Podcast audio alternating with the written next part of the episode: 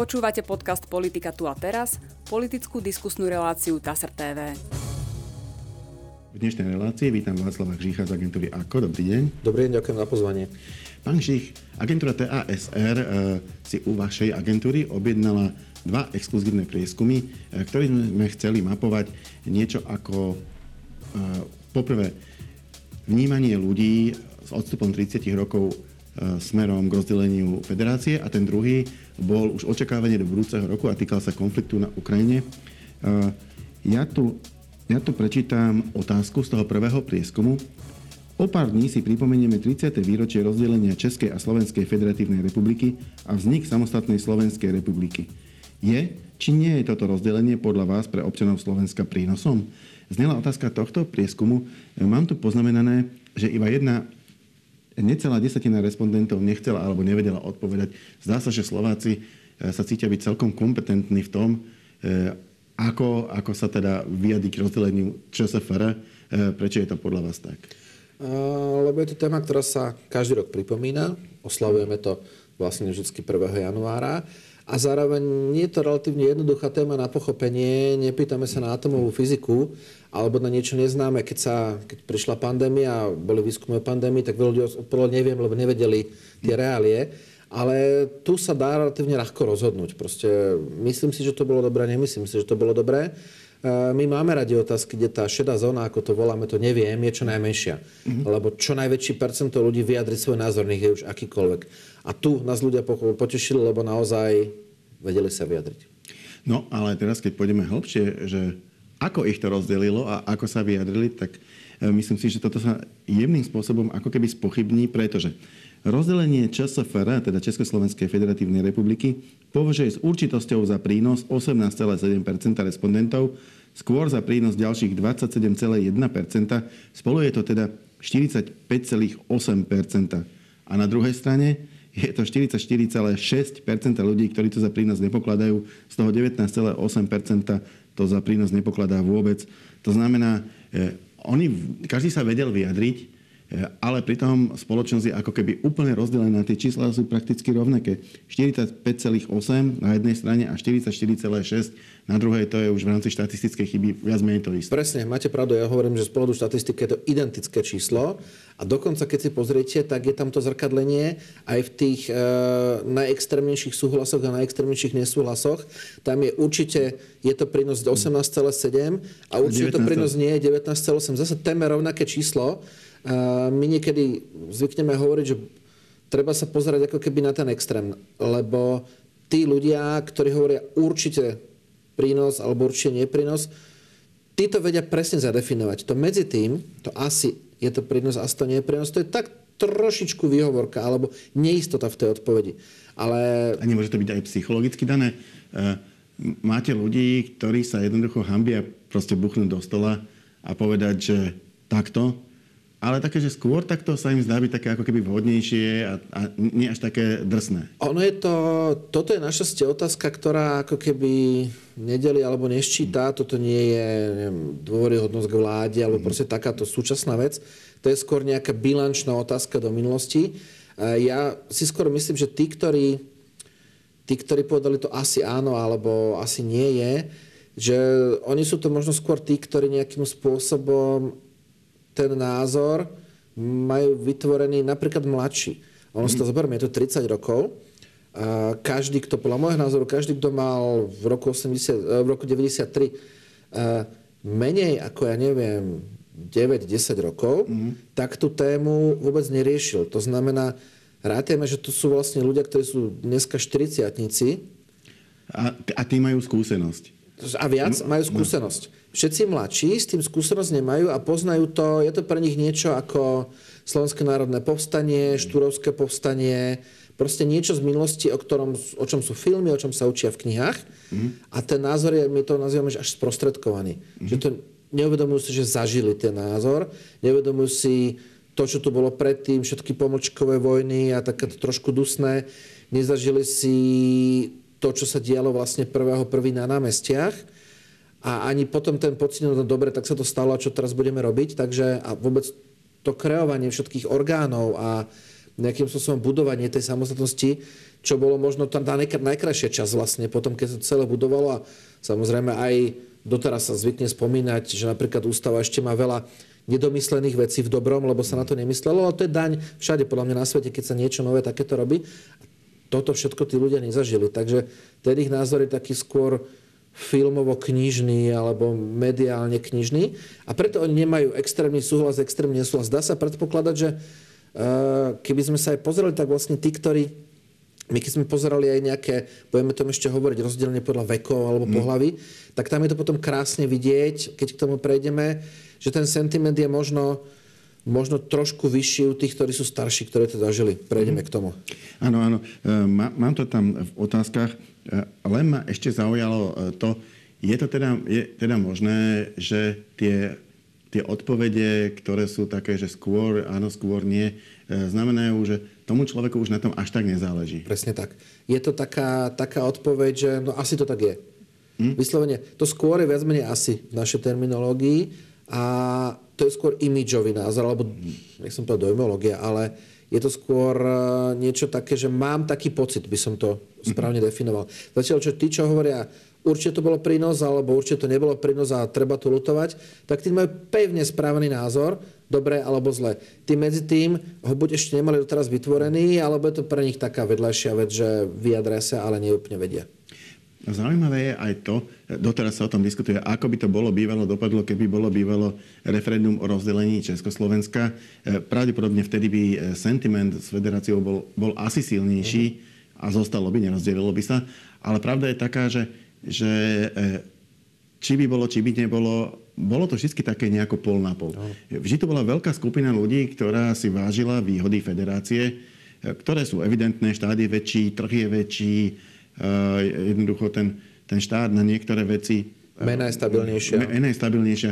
Dokáže napríklad, ak potrebuje spraviť veľkú investíciu, vie zhromažiť viacej peňazí. No. Nie som si istý, či by Gabčíkovo dokázala Slovenská republika dneska postaviť, kdežto za Československa to bolo možné. Na druhej strane sú zase tí ľudia, ktorí sú radí, že, že Slovensko e, je štát, teda samozrejme Slovákov a národnostných menšín tu žijúcich, ale máme ho svoj vlastný, berú to ako hodnotu Neposunulo sa to za tých 30 rokov. Vtedy to bolo proste, možno, že to nebolo presne pol na pol, možno, že bolo 5% tam, 5, ale, ale v princípe takisto to zostalo.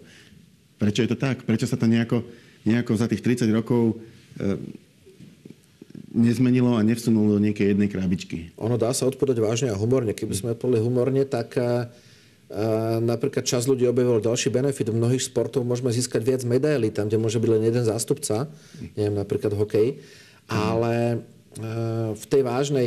My totiž to sme zažili ako keby takú, takú krivku, že rozdelili sme sa, teraz sme hľadali tie výhody toho rozdelenia sa, ale potom sme sa vlastne začali snažiť o vstup do Európskej únie, vstup do Schengenu, ktorý nám vlastne zbúral hranice. To, čo sme zažili s Českou republikou v rámci Československa. Sme mali naspäť. Sme mali naspäť. Takže ako keby vrátil sa jeden z tých benefitov. E, ďalej vidíme, že keďže sme v Európskej únii, Česká republika nie, ale my máme aj spoločnú menu. To znamená, vidíme benefity spájania sa. Vidíme, keď hovoríme o tých investíciách, vidíme investície zo spoločného mm. v mhm. Európskej únii, ktoré vlastne prichádzajú neviem, na infraštruktúru. Projekty teraz máme veľmi komunikovaný plán obnovy.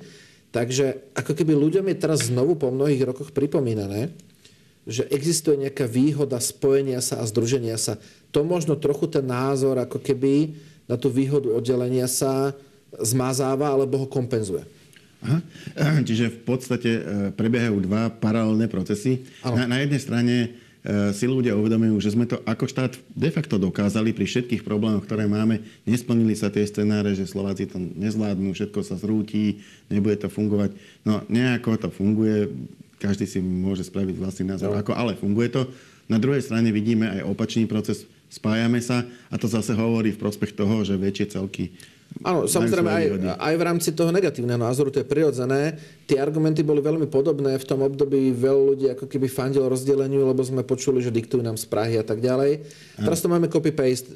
Čas ľudí tvrdí, že nám diktujú z Bruselu. Mhm. Takže toto tu vždy bude. Je to úplne prirodzené, úplne správne. Keby nebol takýto názor, by som sa skôr divil. Lebo je normálne mať aj jeden, aj druhý názor. O tom je, o tom je demokracia. No, ja by som sa aj divil, ako náhle je nejaké centrum, keby z neho niečo predsa len nediktovali. Presne tak, E, zase, presne tak. Ako náhle má centrum kompetencie, tak ich využíva. Áno. To je, či už ide o štát, o firmu, o riadenie, o, o rodinu. Takže to je ako keby normálne. Ale naozaj, práve vstupom do Európskej únie a do šengenského priestoru sme si pripomenuli niektoré výhody, ktoré sme v Československu malo, takže to pravdepodobne ten názor upravilo.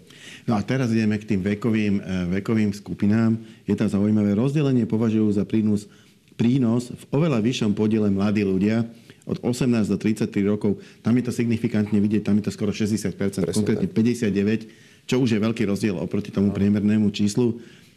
Prečo práve mladí? Nemajú s čím porovnať. Keď sa zoberiete, to sú ľudia, ľudia, ktorí majú teraz 18 ročných, ani neriešme, ale 33 roční ľudia mali v čase vzniku samostatnej Slovenskej republiky 3 roky. To znamená, ešte vôbec neriešili, kde sme, čo sme, učili sa chodiť a hovoriť. A oni nemajú tú porovnávaciu bázu, či už pozitívnu alebo negatívnu, že aké bolo Československo, aký bol Spojený štát. Uh, oni si zažívajú už iba tú samostatnosť a výhody, nevýhody s ňou spojené. A teraz možno trošku ten, ako keby to, ten boom toho európskeho spájania sa. Ale oni sú proste už čisto deti Slovenskej republiky. No a toto tu mám... a, Aha, nižšie vzdelanie. A to ma tiež prekvapilo. Vyšší sentiment za Československom majú respondenti s nižším vzdelaním, to je 53%. E, 53% respondentov bez maturity nevidí v rozdelení prínos. E, Naopak je to v tomto prípade iba 36%.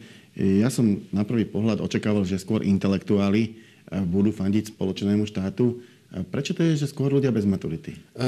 Je to paradoxne ovplyvnené nie ani názorom, ale počtom týchto ľudí v populácii. Aha, ľudí s najvyšším vzdelaním je, ja neviem, okolo 20% plus minus, ale ľudí so základným a stredoškolským je väčšina. A keďže v minulosti hlavne nebolo úplne bežné mať až tak vysoké vzdelanie, tak najstarší obyvateľ, najstaršia cieľová skupina má relatívne najnižšie priemerné vzdelanie. A keďže o nich vieme, že oni majú najvyšší sentiment, tak oni vekom so sebou vlastne ťahajú aj ten podiel na vzdelaní. Chápem. Chápem. Takže vlastne si odpovedáme na túto otázku tou prvou odpoveďou. Áno, presne tak. E, Ľudia s, vy, e, s vyšším vekom majú väčší sentiment za federáciou. A, Presne a to tak, sa prenaša oni- aj do tejto kategórie. Zoberme si, ľudia, ktorí teraz majú 70, stále ešte prežili väčšinu svojho života vo federácii. Alebo v Československu, keďže tie názvy sa dosť dynamicky menili. No a teraz, teraz som zvedavý, že či aj táto tretia otázka bude previazaná s tými prvými dvoma, pretože na prvý pohľad je to e, veľmi prekvapujúce. E, keď sme sa pozreli na to, ktoré strany preferujú čo, tak sa ukázalo, toto považujem za logické, že najvyššiu podporu federácie vykazujú voliči menšinových strán Aliancia a Maďarské fórum. To nebolo prekvapivé. Ale že hneď v závese za nimi sú voliči Hnutia republika a ľudové strany naše Slovensko, čo sa obidva tieto subjekty definujú ako, ako národné, tak to mi tak trochu vyrazilo dých. E, Ono sú to relatívne- A, a ešte, aby som to skomplikoval, voliči SNS ho za prínos považujú. To znamená, voliči Slovenskej národnej strany považujú osamostatnenie za prínos, ale voliči republiky a ľudové strany naše Slovensko skôr nie. Ono treba brať, z akých je to základov. Keď si pozrieme, tak eh, republika bola, myslím, že okolo 6%, ak si správne pamätám. Eh, SNSK je pod eh, 5, to znamená 4, možno nejaké drobné, alebo 4. Aliancia a Maďarské fórum ešte nižšie. To znamená, počet tých respondentov, ktorí volia tieto strany, je relatívne nízky. A stačí aj niekoľko kusov, aby ako keby pretočili na, ten názor. Preto uh, my keď tú odpoveď delíme na, ja neviem, koľko tých strán tu je, 20, tak je to už také veľmi jemné. Iné, keď pozrieme voličov, ja neviem, hlasu alebo smeru, ktoré majú veľmi vysokú početnosť. A iné, keď pozrieme tie maličké strany, Čím je, tam, vyššia tam je to... početnosť, čím je vyššia početnosť, tak tým sa Tým je to presnejšie. Áno, tým je to meranie presnejšie. Presne je to, ako vždy hovoríme, že zatrasie sa tým tou múkou ono sa vyrovná. Ale keď máte na tom tanieri 4 zrniečka, tak čím trasiete ako chcete, furt je to rozhádzané. No, len, len teda e, aj v prípade republiky, aj v prípade LSNS, e, tak som tam uvažoval, až kým som si nevšimol tú Slovenskú národnú stranu, že to môže byť vyšším vekom napríklad. Nie, pri tej republike e, viac menej LSNS napríklad zobralo úplne najmladších voličov smer. Mhm. Relatívne Čiže, čiže nie, nie sú to voliči starší, tí, ktorí preferujú tieto strany. Sú No- to skôr mladí voliči. No uh, takto, LSNS už má skôr stredných a časť tých starších. Pretože mm, tých najmladších im zobral cez sociálne siete, zobral smer a okrem toho SNS už má relatívne veľmi malé čísla. Tým, že ich líder ako keby nie je v médiách, mm-hmm. To pre akúkoľvek stranu na Slovensku, nech má ľava, pravá, zelená, biela, to znamená viac menej komunikačný koniec, lebo ľudia na Slovensku sú veľmi naviazaní na to, čo líder? hovorí líder akékoľvek strany. A veľká časť tých voličov prešla do republiky a tých najmladších cez sociálne siete úspešne zobral smer. Takže tam už zostali ako keby len tí úplne najvernejší fanúšikovia a to by väčšinou stredný a starší vek. Ale naozaj je to malé percento. Mm-hmm. Tam by som sa na ten, na ten rozdiel že nepozeral. Maďarské fórum tiež veľmi podobne, to je číslo menšie ako 2%. Mm-hmm. Takže tam ako keby to nie je... Aliancia Seviček mala okolo 3%. Mm-hmm. Keď si zoberieme, že bolo ja neviem, myslím, že 63% eh, respondentov vedelo povedať nejakú stranu, tak to 1% je plus minus 6 6 ľudí, takže to bol názov odpovede 18 ľudí mm. pre aliancii a tam stačia 2 a 3, už, vám to, už sa vám to ako keby nejakom... Nehľadal by som za tým nejakú väčšiu, mm. väčšiu príčinu. Mm. Mám tu ešte takú, takú všeobecnú otázku, že e, či náhodou agentúra ako nerobila si aj také zhrnutie za tých 30 rokov alebo nejakú predstavu, ako sa vyvíjali tie názory na rozdelenie, či tam boli nejaké e, povedzme, že teraz nám to vychádza, ja, ja som už aj na začiatku hovoril, že mne sa zdá, že to bolo približne pol na pol vždy, ale je to, je to pravda? My sme to nejako takto ako keby systematicky nebilancovali, ale čo si spomíname nejakých kolegov, ktorí merali skôr ako keby z toho sociologických vedeckých kruhov, tak máte pravdu. Naozaj to, hlavne v posledných možno desiatich rokoch to nebolo o tom, že vyslovne by si to prikláňalo na jednu stranu. Možno bolo, možno je to dobrá inšpirácia zapátrať, mm či to nadšenie nebolo práve po roku 93, keď to bolo niečo nové, vždy sme nadšení, keď máme niečo nové. Áno, dosiahli či, sme náš samostatný tak, štát po neviem koľko stáročných snahách. A potom sa ako keby v tej realite. realite bežného dňa sa to už, keď zistíme, že toto musíme dorobiť, toto sme nemali, takú školu nemáme. Proste už potom tá realita to obrúsi, ale uh, vy ste spomenuli to referendum. Ja to teraz je referendum populárna téma. Mm. Na Slovensku je to technicky, neviem, alebo technicky si to predstaviť viem, ale reálne uh, myslím, že Česká republika má zhruba dvojnásobok obyvateľov. Mm. Ako by sa to referendum uh, nejakým spôsobom vyhodnocovalo? Neviem, aká bola vtedy ústava.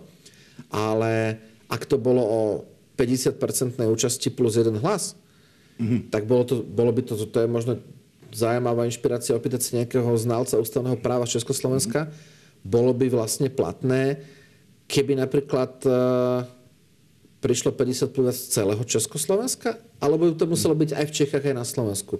A čo keby to dopadlo inak na Slovensku, inak v Čechách? Inak toto, je, toto je veľká téma, o tom sa naozaj veľa rozprávalo. Nedá sa urobiť jedno spoločné, e, práve preto, že, že je tam dvakrát toľko obyvateľov, tak, no? čiže nemalo by to vypovednú hodnotu e, o tom, že ktorí obyvateľia ktorého štátu sa ako rozhodli. A ono by to aj komplikácie spravilo. Predstavte si, že na Slovensku by to bolo, že áno, a v Českej, Českej republike ako časti Československa, že nie. Bolo by to v poriadku? Znamenalo by to, že áno, podľa mňa technicky by československá vláda povedala, že nie.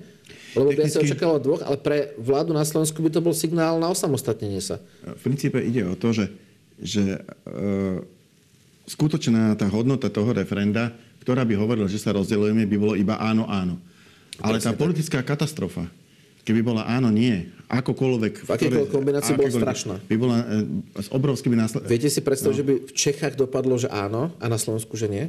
Napríklad. Napríklad. To znamená, tie politické dôsledky by boli obrovské. Preto sa podľa mňa ani do toho referenda nešlo, e, pretože jednoducho, ak sa už dohodli, že sa nevedia dohodnúť, e, tak bolo jednoduchšie už to teda dorokovať no. a rozdeliť ako vniesť do toho ešte tento prvok, aj keď by bol svojím spôsobom férový, pretože by rozhodli priamo ľudia, a nerozhodovalo by sa na úrovni reprezentantov. Otázka je, či by to neprinieslo, že či možno táto liečba šokom, kde sa to proste dohodla, bolo, nebolo paradoxne základom toho veľmi pokojného rozdelenia. Ale, Keď ale si inak, predstavíme, inak... aké by boli kampane pred referendami, koľko emócií by sa do toho znieslo, možno by to bol problém. Hm, pravda je, že to naše rozdelenie je také ako niečo ako taký Marfieho zákon, pretože nie je veľmi veľa precedensov vo svete, kde by to takto, takto bez problémov ano. kvázi prebehlo. Aj to je iba kvázi, lebo technicky, keď sa rozdielovali veľvyslanectvá, no tak tam bolo veľa, veľa sporov, ale, ale na to, aké to bolo komplikované, až tak veľa zlej krvi z toho nebolo. Ale ani neviem, či by som našiel podobný príklad e, inde vo svete. E, vždycky to bývalo s väčším napätím a s väčšou aj takou ako keby hrozbou nápäť, možno nejaké konfrontácie ako u nás. Takže áno, možno to bolo práve tou rýchlosťou. Možno. Takže tak. Poďme k tomu druhému prieskumu. Išlo tam o to zistiť, čo si vlastne naši ľudia myslia do budúcnosti, či majú nádej, že sa ten konflikt, ktorý v tejto chvíli prebieha na Ukrajine, v budúcom roku ukončí, alebo teda skôr si myslia, že, že táto situácia, ktorá má veľmi negatívne dôsledky aj na nás, bude pretrvávať. Takže aká bola otázka? Očakávate v nadchádzajúcom roku 2023 ukončenie vojnového konfliktu na Ukrajine? To bola teda otázka ďalšieho z exkluzívnych prieskumov agentúry ako pre TASR. Mám to ešte poznamenané, že táto otázka vlastne nemapuje názory ľudí na to, akú povahu má tento konflikt. Vieme, že máme tu ľudí, ktorí sympatizujú skorej s ukrajinskou stranou, takých, ktorí sympatizujú viacej s ruskou stranou. Toto nás nezaujímalo v tejto veci. Len sme boli zvedaví, e, či ľudia veria, že sa to nejako vyrieši na budúci rok. Čo nám vyšlo? Takže tá, e, Mierna, mierna väčšina, veľmi mierna, 51,8% si myslí, že zbranie teda v budúcom roku utichnú a opačný názor má 38,8%, ale aj v tomto prieskume nechcela alebo nevedela odpovedať len necelá desatina respondentov. Zase relatívne málo ľudí nebolo zorientovaných. Prečo? Lebo je to na téma dňa už od februára. Mm, viac menej naplňa to stránky a novín tele, relácie televízie, ako keby máme to mnohokrát denne, vieme si na to vytvoriť názor, nech už akýkoľvek, dobrý, zlý, e, správny, nesprávny, ale ako keby je to asi najaktuálnejšia téma. E, tá, tak by som nazval medzinárodná a bezpečnostná tohto roka. Takže vieme si vytvoriť názor. Tu ale ten rozdiel, tak ako pri názore na rozdielne Československa, ten výsledok bol relatívne pol na pol. Mm tu to tak nie je. Tu vidíme, že je to takmer 52% ľudí si myslí, že konflikt na Ukrajine skončí v roku 2023. Takmer 39% si myslí, že nie. Tam už je rozdiel viac menej viac ako 10% medzi nimi. To znamená, tam už vieme konštatovať, že naozaj väčšia časť ľudí si myslí, že v roku 2023 tento konflikt skončí. A nemôže to byť aj trošku tak, že my by sme to chceli? Lebo naozaj to má na, na, ceny, na ceny potravín v obchodoch, na ceny energií, na, naše, nakoniec máme tu migračné problémy, snažím sa, náš štát sa snaží pomôcť utečencom z Ukrajiny. To znamená, chceli by sme, aby skončil, preto sa viacej ľudí prikláňa k tomu, že, že teda hádam skončí. Áno, ono, hm, dokonca keby sme sa pýtali, či chcú, aby skončil, tak by sme zrejme dostali ešte vyššiu odpoveď. Mm. Ale, lebo ja sa odvážim povedať, že z tých 30 8,8 desatín, ktoré povedali, že to neskončí v roku 2023. Podľa mňa veľká časť ľudí chce, aby ten konflikt končil. To chce asi každý. Bez ohľadu na to, kto chce, aby vyhral jeden alebo druhý, ale každý by už chcel asi koniec, lebo vidie, čo sa tam deje na obidvoch stranách. Ale zdá sa, že ako keby tých 50, necelých 50% ľudí chce, aby to skončilo čo najskôr. Tak by som to nazval. Mm. Aby to ako keby skončilo už v roku 2023. A, a zároveň aj v konfrontácii s reál, lebo oni sa zároveň musia svoje želanie konfrontovať s tým, že vidia, čo sa deje. To znamená... Len tam sú rôzne, no, tam sú rôzne, každý má samozrejme svoje informačné zdroje. Niekto chodí na Facebook, niekto chodí na Twitter, niekto sleduje iba jeden druh spravodajstva, niekto si robí prehľad zo všadiaľ. Každý má svoj spôsob, to je tiež úplne v poriadku.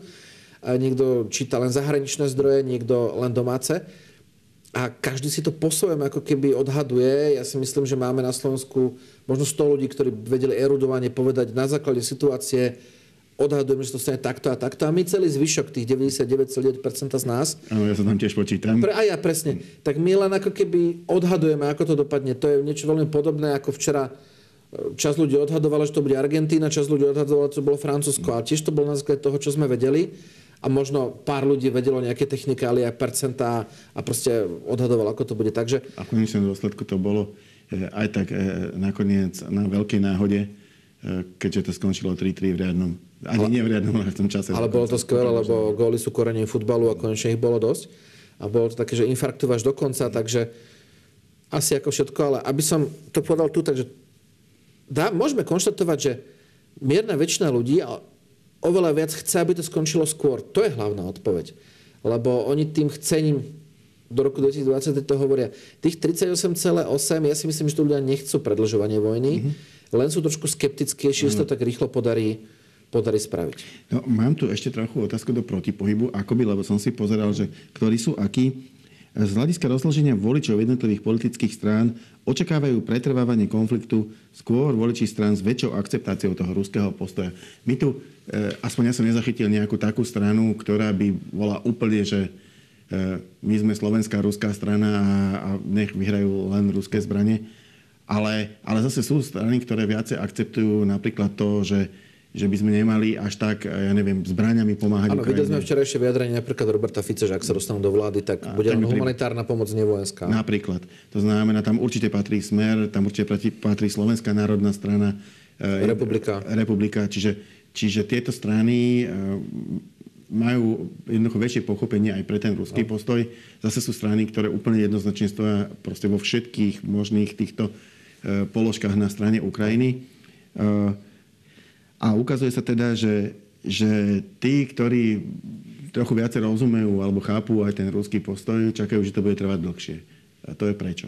Uh, ono z tých správ, ktoré máme, mm-hmm. ako keby, ktoré v mainstreame k tam prichádzajú a vidíme nejaké tie zmeny vlastne za tých, to myslím, že to už 300 dní, neviem to úplne presne, tak uh, vidíme, že ako keby pôvodné ruské plány sa nevydarili. Hovorilo sa o trojdňovej operácii a vidíme, že ako keby Ukrajina si zobrala časť svojho územia späť, čo je fakt, čo sa nedá ako keby poprieť. Preto je asi logické, že ľudia, ktorí možno trošku viac fandia Rusku, si hovoria, že bude to asi dlhšie trvať, kým to Rusko vyhrá. Mm. Zatiaľ, čo ľudia, ktorí trošku viac asi fandia Ukrajine, majú väčšiu nádej, že už by to mohlo skončiť, skončiť skôr. Samozrejme... Lebo je pravda, inak to máte pravdu, že ak si pozeráme vyslovene ten posledný vývoj, tak ten posledný vývoj bol, že územné zisky mala ukrajinská strana. Presne tak, a potom sa to zastavilo. Potom sa to zastavilo, ano. ako Lebo prišla zima. zima. Áno.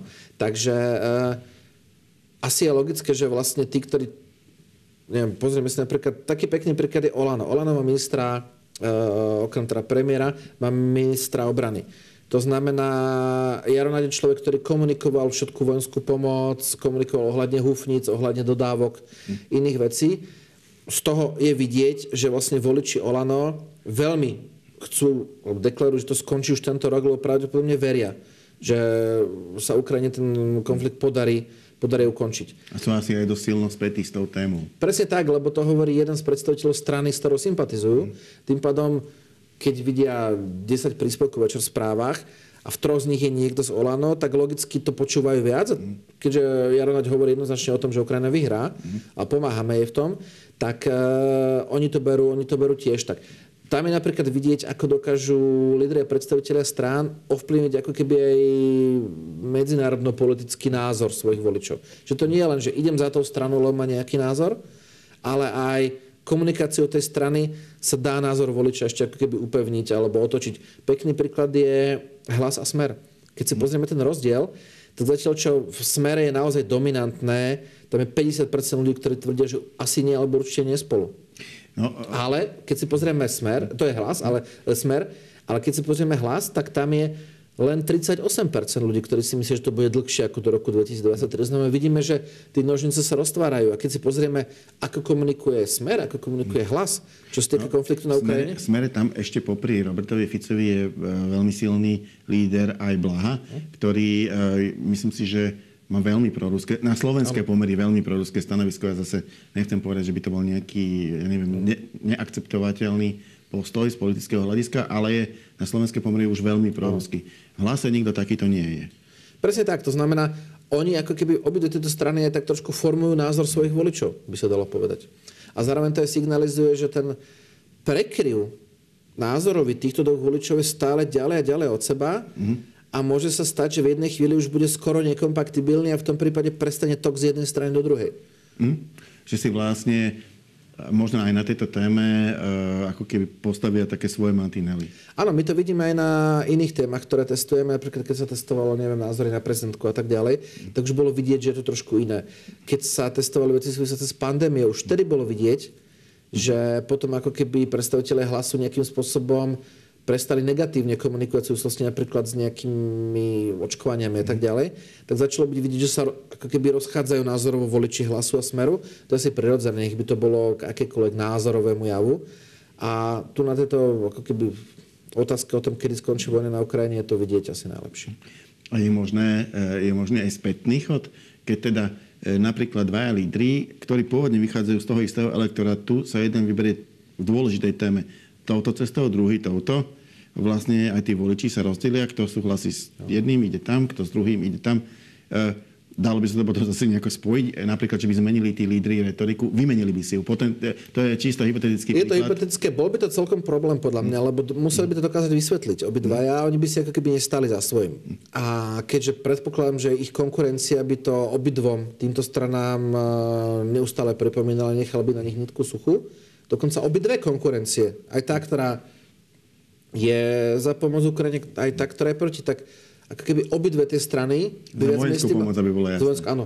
Obidve tieto strany by mali problém, lebo jedným by vyčítali zmenu ich mhm. vlastný a druhým zase tí druhý. A zase dá sa predpokladať, že keby teraz začal hlas hovoriť, že ani náboj na Ukrajinu, tak to neznamená, že by ho začali voliť voliči Smeru. Mm. Naopak, čas jeho voličov by sa mohla naštvať. A presne naopak. Keby teraz Smer inicioval, že vyprázdnime všetky sklady s muníciou a s zbraniami, odvezieme ich tam, tak tiež by asi mal celkom problém so svojimi voličmi. Takže pre nich je možno aj výhodnejšie robiť tieto línie geopolitické dlhodobejšie. Ako keby mm. dá sa meniť v nejakých uh, lokálnych veciach, dá sa meniť v názoroch na... Ja neviem, teraz uh, vidíme, že už vlastne hlas Smer pripúšťajú, že podporia rozpočet pri nejakých úpravách. Tam sa to už dá vykonzultovať, dá sa to e, nejakým spôsobom odargumentovať. Myslím, že v obidvoch prípadoch je ten argument, podporíme to. Ale predčasné voľby. Ale predčasné voľby a zároveň podporíme to, ale alokujte neviem koľko 100 miliónov do zdravotníctva. To je dobrá vec v tom, že môžete svojim voličom povedať, že my sme to podporili len kvôli tomu, že sme vám, vy voliči, chceli spraviť lepšie zdravotníctvo. Tam je tá argumentácia ľahšia, ale tieto geopolitické veci zmeniť z plusu do minusu ide veľmi ťažko. Mám tu ešte poslednú otázku, ale už aj tuším odpoveď, lebo sme vlastne na tento problém narazili v priebehu dnešnej debaty. Prekvapili ma voliči hnutia za ľudí, kde bola väčšina presvedčená o dlhšom pretrvávaní konfliktu. A je to teda vybočenie z toho trendu, o ktorom sme sa bavili, že to dlhšie pretrvávanie... Môže to byť pesimizmus. Zaprvé, môže to byť trošku Aha. pesimizmus, ale... Nebude to to, že ich bolo málo? Bolo, úprimne, je ich veľmi málo. To znamená, tých názorov je tam pár. A zároveň, e, keďže volia stranu, ktorá dlhodobo je veľmi nízko preferenčne, tak e, nejaký ten pesimizmus sa tam dá nájsť aj v svetonázore. Tak by som to nazval. Ale naozaj je ich veľmi málo, to znamená, ten názor ovplyvňa dvaja, traja ľudí. Ďakujem veľmi pekne. To bola už posledná otázka našej dnešnej debaty. Ja za účasť nej ďakujem pánovi Žichovi z agentúry AKO. Ďakujem pekne a ďakujem za inšpiratívne zadanie na výskum. A my sa v našej relácii opäť stretneme na budúce. Dovidenia.